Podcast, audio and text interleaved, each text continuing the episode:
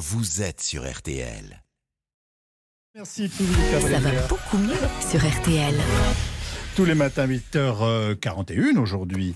Euh, ça va beaucoup mieux avec Jimmy Mohamed. Notre docteur nous livre ses conseils santé. Et à l'occasion de la journée mondiale de la santé mentale, vous allez nous donner quelques conseils pratiques pour se sentir mieux au quotidien. Des conseils pour se sentir moins stressé, moins angoissé, mais aussi euh, tout ça sans médicaments. C'est vraiment possible ça? Oui, évidemment, l'idée c'est pas de traiter une pathologie psychiatrique avec ce genre de conseils, mais c'est d'essayer d'améliorer notre quotidien avec plein de petits leviers. Le premier va vous demander quelques gouttes de sueur, mais c'est l'activité physique. Quand vous faites du sport, vous allez produire des molécules comme de la dopamine, de la sérotonine ou encore des endorphines qui sont protecteurs vis-à-vis du stress, de l'anxiété et même des symptômes dépressifs. Et ce conseil est valable chez tout le monde, quel que soit votre âge, vos antécédents ou les maladies que vous avez. Une fois la dépression installée, est-ce que le sport peut quand même aider? Oui, dans les dépressions légères à modérées, l'activité sportive qui va associer un peu d'endurance avec un peu de renforcement musculaire sur trois mois est aussi efficace qu'un traitement médicamenteux antidépresseur ou une psychothérapie. Le sport, c'est donc un médicament. Bon, autre anxiolytique sans effet secondaire, la musique. Oui, on dit souvent que la, la, musique adoucit les mœurs, elle diminue aussi les symptômes liés à l'anxiété. Une étude assez rigolote montre que l'écoute de la musique par des patients dans des blocs opératoires avant une intervention chirurgicale peut se montrer plus efficace qu'un anxiolytique contre le stress. Les patients qui ont écouté de la musique eh bien, ont des scores d'anxiété plus faibles que ceux qui n'en écoutent pas et leur rythme cardiaque est aussi plus bas. L'écoute de la musique, elle va diminuer l'hormone du stress qu'on appelle le cortisol ou encore l'adrénaline qui s'active face à un danger.